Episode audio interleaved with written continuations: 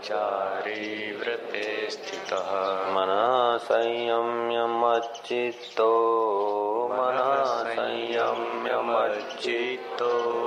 युक्त आसीत् मत्परः।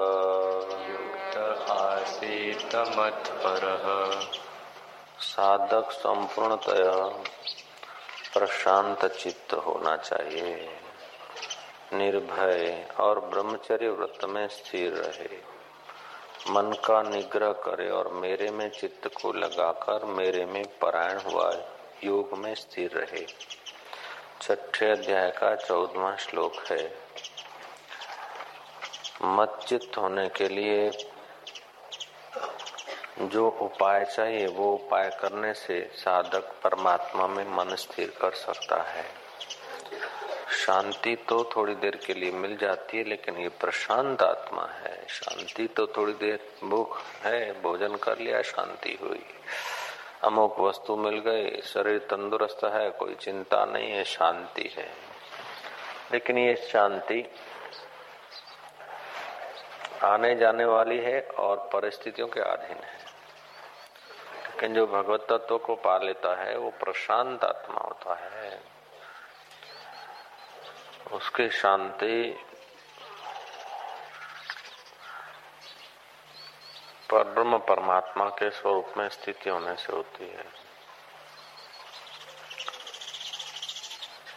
और वैसी शांति एक बार मिल जाए घड़ी भर के लिए तो फिर बाहर की कोई भी वस्तु उसकी बराबरी नहीं कर सकती। वो प्रशांति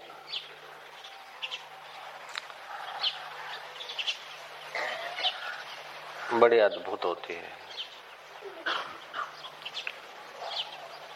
सारी कथाएँ, क्रियाएँ, कलाप,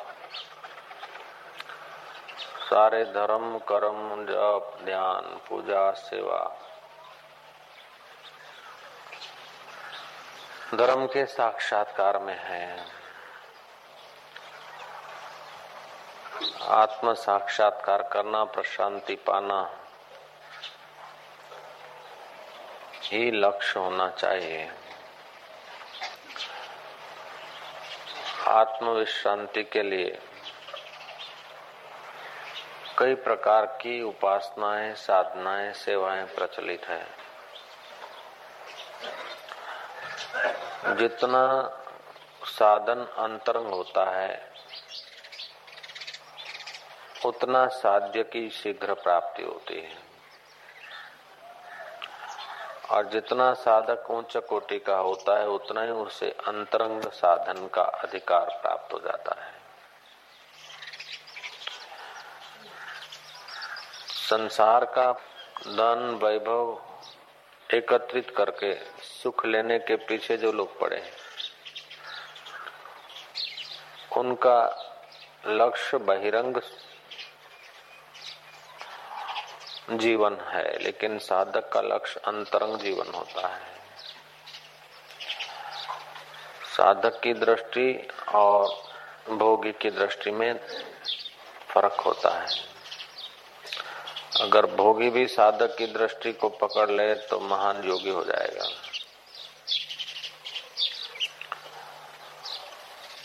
हज़रत जुनेद के वहाँ एक अहमद नाम का बड़ा रोबीला व्यक्ति रहता था।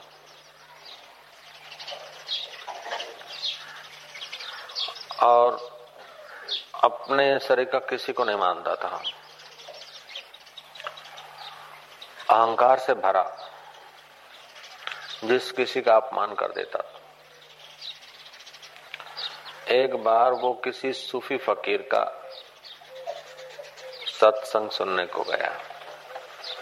सूफी फकीर उसे कहते हैं, जैसे सनातन धर्म में वेदांत, वेदांति महापुरुष का ब्रह्मवेता। सूफी फकीर के सत्संग में अकड़ू अहमद बैठा। उसका बैठना था और वो सूफी तो प्रशांत आत्मा थे, जिनके आगे भूत भविष्य वर्तमान की नाई भासता है। जो दूसरों के मन के विचारों को पढ़ सकते हैं, दूसरे के क्रियाकलाप को निहार सकते हैं, ऐसे प्रशांत चेतसा व्यक्ति। कथा में जाना भी भाग्य की बात है। अहमद उनके नजीक गया और वे संत बोलने लगे कि इंसान जैसा बेवकूफ़ और नादान और दुनिया में कोई प्राणी नहीं है। इंसान जैसा बेवकूफ़ और नादान दुनिया में और कोई प्राणी नहीं। इंसान पशुओं से भी ज़्यादा बेवकूफ़। अहमद चौका। सूफी फकीर ने कहा कि वो घमंड में, अहंकार में आकर कुछ का कुछ कर लेता है और अपनी बराबरी का दूसरे को नहीं मानता।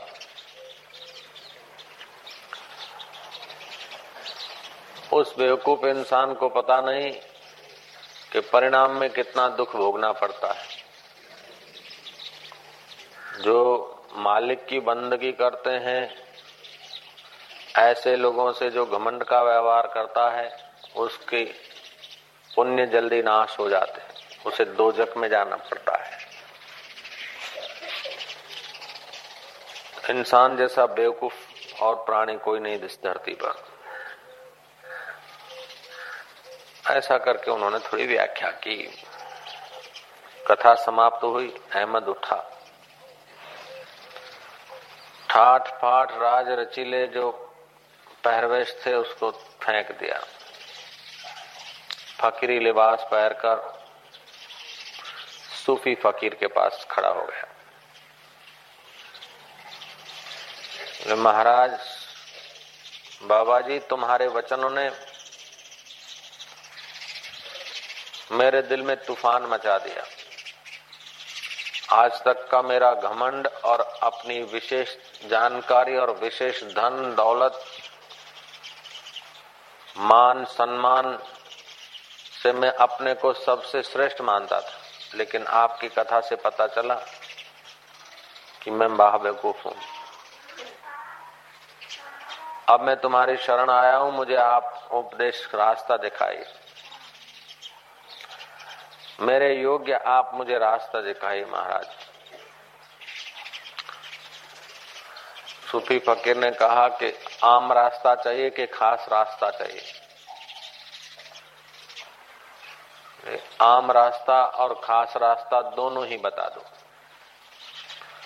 सूफी फकीर ने कहा, आम रास्ता तो यह है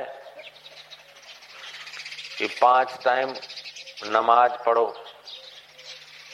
बंदगी करो खुदा की पाँच टाइम नमाज़ पढ़ने से। थोड़े प्राणायाम हो जाते हैं, थोड़े आसन हो जाते हैं। आसन है न रजोहंती थोड़ा रजोगुण कंट्रोल में आ जाता है। तो आदमी का व्यवहार थोड़ा ठीक होने लगता है। पाँच टाइम नमाज़ पढ़ो, दीन दुखिया की सेवा करो, नेक कमाई करो, सादा जीवन बिताओ अच्छों की सोबत करो और घमंड छोड़ दो। धन है तो दान करो, न है तो हाथ जोड़ लो। ये आम रास्ता है। बोले, खास रास्ता महाराज। बोले, खास रास्ता है कि संसार की चक्की में कब तक पिसते रहोगे? खास रास्ता है कि जिन्होंने पाया, उन्होंने एकांत का आश्रय लिया। जंगल में वृक्ष, झाड़ी आदि है, उस वातावरण में जीवन शक्ति का विकास होता है। कुदरती वातावरण में जाकर जियो झोपड़ी बनाकर ध्यान करो, बंदगी करो। परमात्मा के प्रेम को प्रकट करने के लिए हृदय में विरह की अग्नि जलाओ। जब तक अंदर का प्रेम प्रसाद न मिले, तब तक उस मालिक के लिए रो चिल्लाओ, रात्रि को उजागरा करो। पहले दस बजे सो जाओ, कुछ दिन के बाद 11 बजे सो, फिर 12 बजे, फिर एक बजे, फिर दो बजे, फिर तीन बजे, फिर चार बजे तक जगो। फिर चार से छह तक सो जाओ। बंद की करो। मालिक को याद करो, छटपटाओ और नींद आने लगे तो अपने को चुनरिया मार मारकर जगाओ कि एक दिन लंबे पैर करके सो जाओगे। जगाने वाले चिल्लाएँगे तो न जग पाओगे।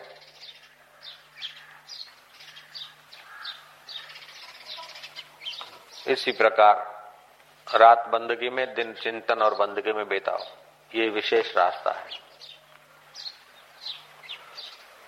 वो तो पैर छू के रवाना हो गया है महत। जाकर फकीरी कमाई। साधारण प्राण वाले व्यक्तियों के बीच अगर साधक रहता है तो उसकी भजन, ध्यान, साधन की सामग्री जो है, साधन भजन करके बाहर निकला तो साधारण व्यक्तियों के बीच उठना, बैठना, बोलना, चलना होगा, उसकी प्राण शक्ति क्षीण हो जाती है। लेकिन जब सतत एकांत में रहता है तो उसका संचय होता रहता है। प्राण शक्ति बड़ी कीमती होती है। उसमें चुंबकत्व तो होता है। जैसे रिचार्जेबल मशीन यंत्र, थोड़ा रिचार्ज हुआ और फिर यूज़ कर दिया तो उसकी शक्ति क्षीण हो गई बैटरी रिचार्ज हुई न हुई और यूज़ कर दिया। वो सतत रिचार्ज होती रहे, उसका प्रकाश और है और जरा सी रिचार्ज हुई और यूज़ हो गई। जरा सी रिचार्ज हुई बैटरी आदि या यंत्र यूज़ हो गए। तो आम रास्ता तो यह है कि थोड़ी बंदगी, थोड़ा भजन ध्यान करते फिर मेरे, तेरे में, इसमें, उसमें। नीचे के केंद्रों में जीने वाले लोगों से स्पर्श स्पर्श खान पान में अपनी शक्ति क्षीण हो जाती। एकांत में साधन, भजन का सातत्य मिलेगा। और कोई एकांत में मिलेगा तो भगवान की चर्चा होगी आत्म विचार होगा तो वाणी का संयम, वाणी के संयम में बड़ी शक्ति व्यर्थ की बातचीत में शक्ति क्षीण हो जाती है। ये प्राण शक्ति अद्भुत काम करती इस प्राण शक्ति को कोई साध ले तो भूत भविष्य का ज्ञान उसके सामने खड़ा हो जाएगा। रिद्धि सिद्धि उसके आगे हाथ जोड़ के खड़ी हो जाएगी। और उसको इतना अद्भुत सुख और आनंद मिलेगा, इतना सामर्थ्य चलकेगा कि जैसे मधुमक्खियाँ सुंदर सुहावने पुष्प रसप्रद पुष्पों को मंडारती है, ऐसे ही लोग उसके इर्द गिर्द मंडारने लगे जिसने प्राण शक्ति की रक्षा नहीं की, एकांत का सहारा नहीं लिया, उसकी बातें, भाषा भले कितनी लचकीली हो दृष्टांत भले कितने उम्दा हो। घड़ी भर के लिए लोगों को हर्ष होगा, लेकिन लोगों को प्रशांति नहीं मिलेगी।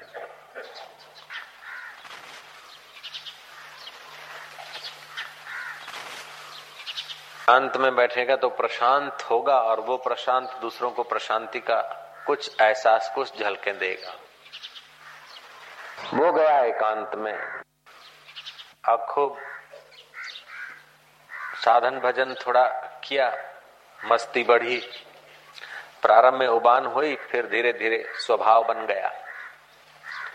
यहाँ उस अकड़ू अहमद की माँ, उसकी बीबी, उसका लड़का, बाबा जी के वहाँ, रोने, चीखने, चिल्लाने लगे कि, आपके दो शब्द सुनकर उसके मन में बैराग आ गया रोबीले कपड़े उतार कर सादी फकीरी का लबास पहन के आपके पास आया। बाद में हमारे घर नहीं आया। बाबा जी, आपने क्या कह दिया उसको?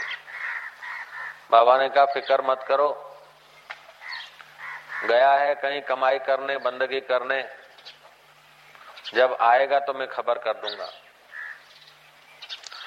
उनको जो कुछ बोलना था, बकना था, अफवाह फैलाना था, बाबा जी के लिए कुछ बोलना था, बोलते रहे। कुछ समय के बाद वो अहमद, अकड़ू अहमद, फकीर अहमद होकर खड़ा हो गया। सादा वस्त्र और ऊपर कंबल ओढ़ा हुआ। सूफी फकीर के पास आया। सूफी फकीर ने माँ को, पत्नी को, उसके बच्चों को खबर कर दी। वो आए, रोए, चिखे, घर चलो। लेकिन जिसको एक बार प्रशांतता की झलक भी मिल जाती है, जिसको एक बार अंतर आराम, अंतर सुख मिल जाता है, वो फिर ये तुच्छ बंधनों में नहीं बंधता अहमद ने इनकार कर दिया। उन लोगों के बहुत समझाने के बाद भी अहमद नहीं माने तो आखिर पत्नी ने कहा कि ये आपका बेटा है, आपके खून से पैदा हुआ है। आपके ऊपर इसका अधिकार है। कम से कम इस बेटे के लिए तो आप चलो, इसको अपना वारसा दीजिए। अहमद ने अपना कंबल उतार के उसको उड़ा दिया। बोले, बेटा, सच्चा वारसा तो ये है, चल मेरे साथ जंगल में फकीरी कमा ले। ऐसा काम बुद्ध ने भी किया था।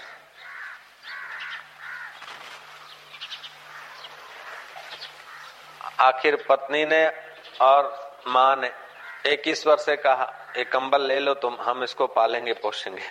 नहीं चाहिए तुम्हारा वारसा। अभी तक तो चीख रही थी कि इनको पालेगा कौन, पोषेगा कौन।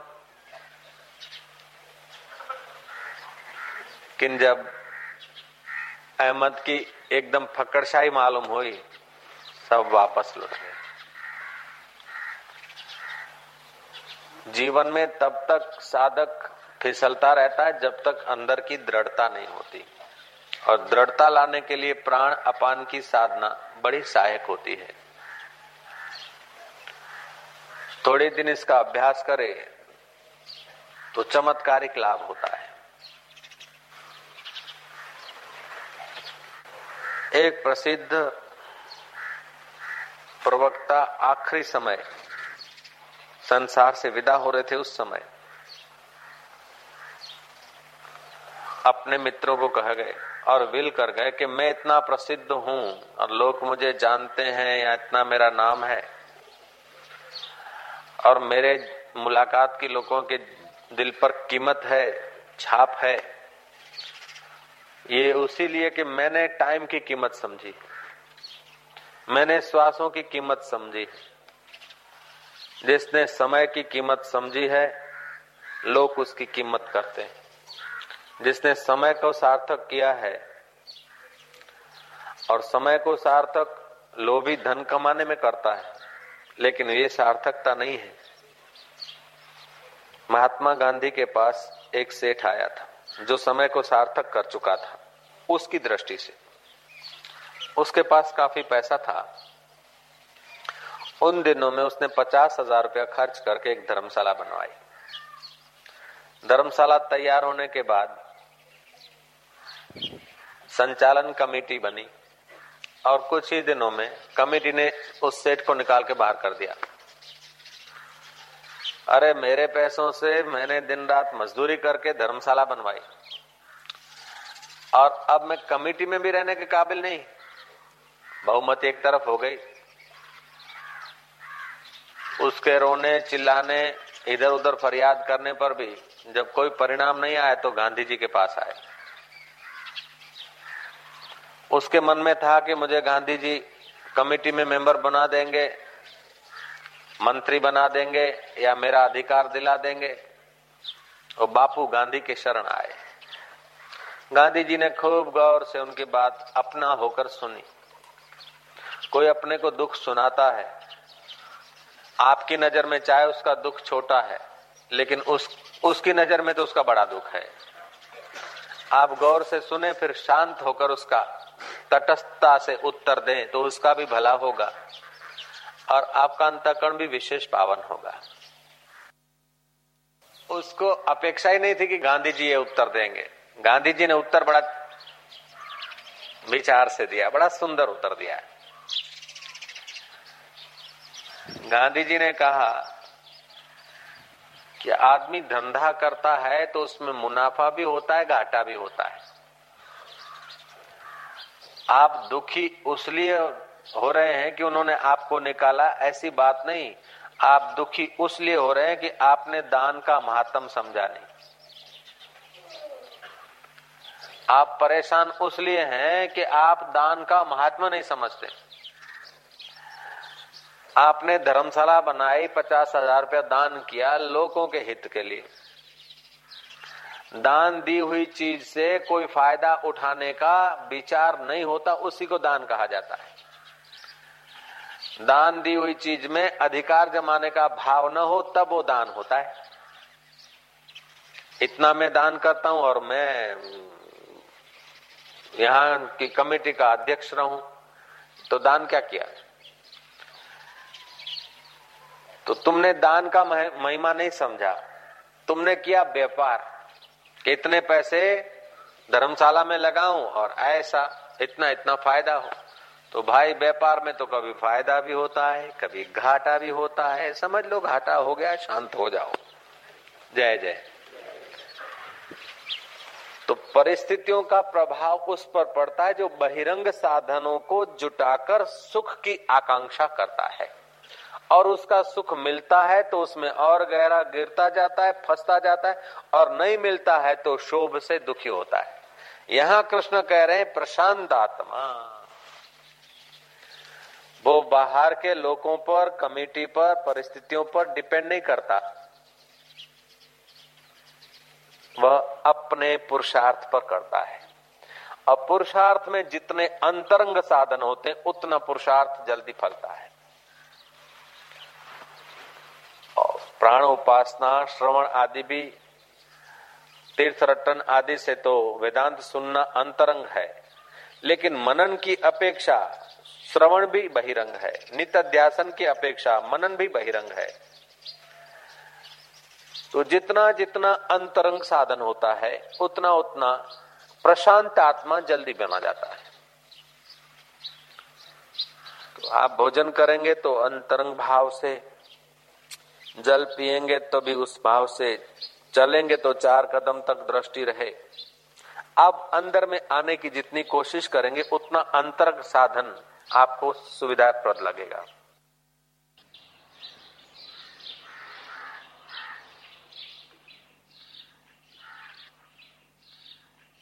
स्वतः प्रसिद्ध तत्व में जगना है। मेरा के नहीं होने की भी क्या ज़रूरत है? गार्गी के नहीं बने। किसी के नहीं बनो मत जो है उसको जानो तो सबसे सबका बाप हो जाएगा। किसी के नहीं बनने की ज़रूरत नहीं। आप जो है, उतने में अपने आप में पूर्ण है, उसको जान लो।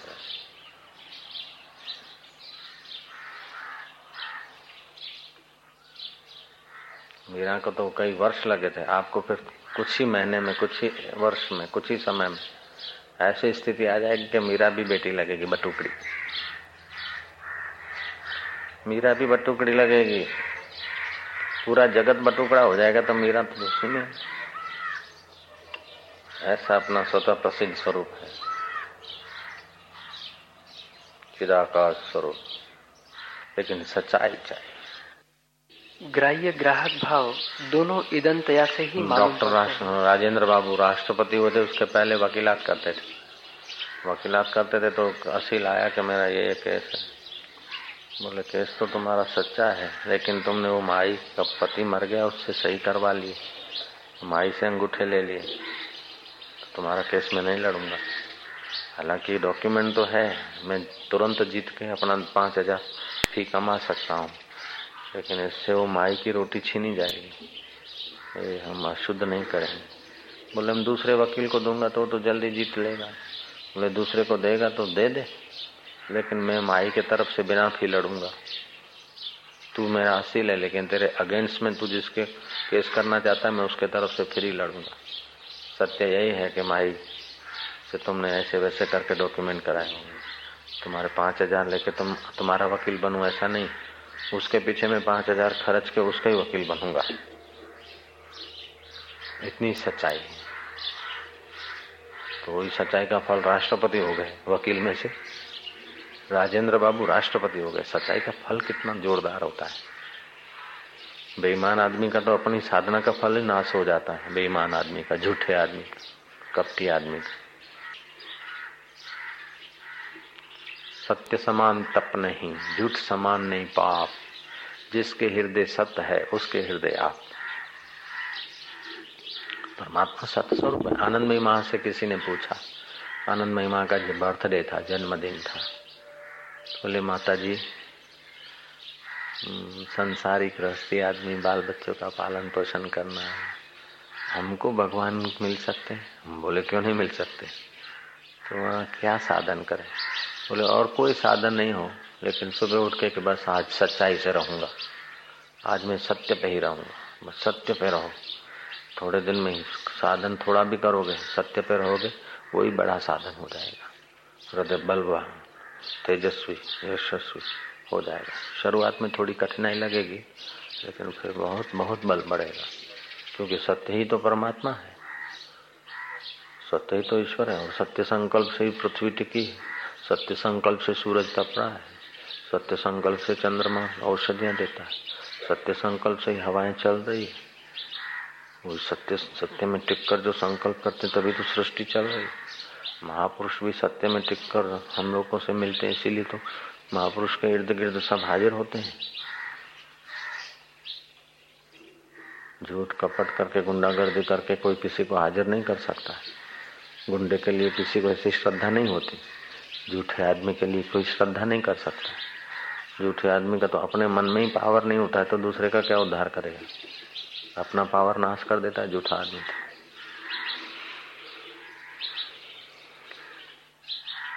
तो झूठ बोलना तो पाप है, लेकिन झूठ के साथ, झूठे आदमी के साथ बैठ के रोटी खाना भी पाप थोड़ा दूर बैठना चाहिए, सात फीट।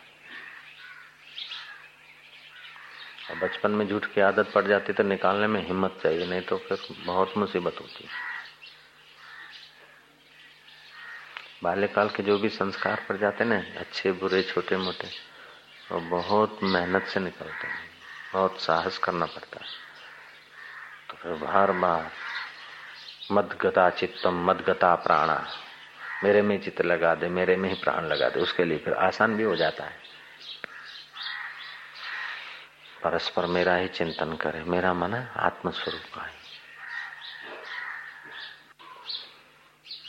आदमी तो बहुत महान है, लेकिन ये हल्की चेष्टा के पीछे लग जाता है ना, इसीलिए तुच्छ हो जाता है। नहीं तो रिद्धि, सिद्धि, देवी, देवता अप्सरा उसके आगे हाजिर हो जाती है। स्वर्ग के देवता उसके आगे हाजिर हो जाते हैं, ऐसा महान है। लेकिन ये चित्त को पोषता है ना, चित्त की हल्की आदत को।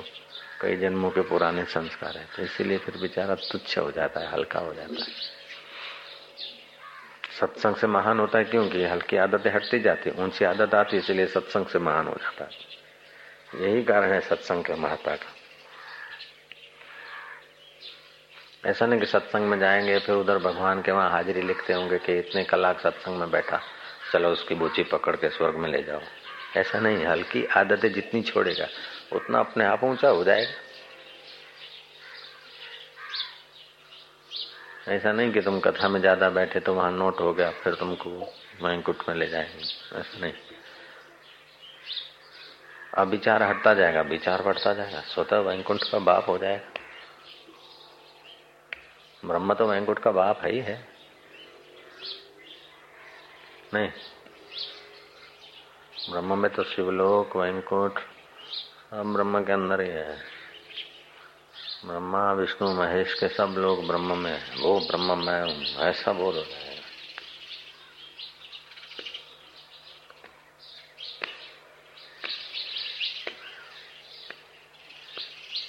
उमा संत की यही बड़ाई, मंद करत ते करत भलाई। अब कल युग में चौपाई बदल दिया हमने। उमा कली की यही बड़ाई खा वही रोटी करें ही लड़ाई, अथवा करें ही काम विकार। घर में पति पत्नी लड़ते, उधर लड़ते उधर लड़ते उधर लड़ते, सारे चारों तरफ़ देखो तो झगड़ा झगड़ा। नीचे के केंद्रों में ज़्यादा जीते ना काम काम में, क्रोध में। सेक्सुअल केंद्र काम का है, स्वाधिष्ठान केंद्र, इसीलिए हमने ऐसी साधना चालू करा दी, ऊपर उठे। तो अपने साधक उतना नहीं झगड़ते जितने संसारी झगड़ते हैं। जितने निगुरे लोग लड़ते हैं, मरते हैं, उतना अपने शिष्य नहीं बिचारे। भले कोई लाछन लगा दे शिष्य पर, वो अलग बात है, लेकिन अपने शिष्य एकदम बड़े खानदान होते जाते हैं। जो शिष्य नहीं होते, उस समय जितना वो झगड़ सकते थे, शिष्य होने के बाद उतना नहीं झगड़ते। शिष्य होने के बाद उतना उतना गलती नहीं करते जितना पहले करते थे। तो ऊपर के केंद्रों में आ जाते हैं, भले थोड़ा बहुत, फिर चले नीचे, फिर भी ऊपर रहने की आदत पड़ जाती शरीर आए गए, लेकिन वो स्वतः प्रसिद्ध है। सो हम, वो चैतन्य आत्मा मैं हूँ। गार्गी इसी स्वभाव में सुप्रतिष्ठित हुई थी। सुलभा इसी स्वभाव में सुप्रसिद्ध हुई थी। जनक राजा इसी स्वभाव में सुप्रतिष्ठित हुए थे। अपने सोहम स्वरूप में विश्रांति पाते जाएँगे। उंडी उंडी, मधुर मधुर, पावन पावन। सोहम स्वभाव में शांति, आनंद। माला श्वासोश्वास की, जगत भगत के बीच। मेहनत नहीं करना है, प्रयत्न नहीं करना है, स्वाभाविक जो श्वास चल रहा है, विश्रांति पाना है। ध्यान नहीं करना है, ध्यान होना है। ध्यान करने में लगेगा नहीं, ध्यान हो जाओ। ऐसे बैठो ऐसे बैठो नहीं साज में सुखासन।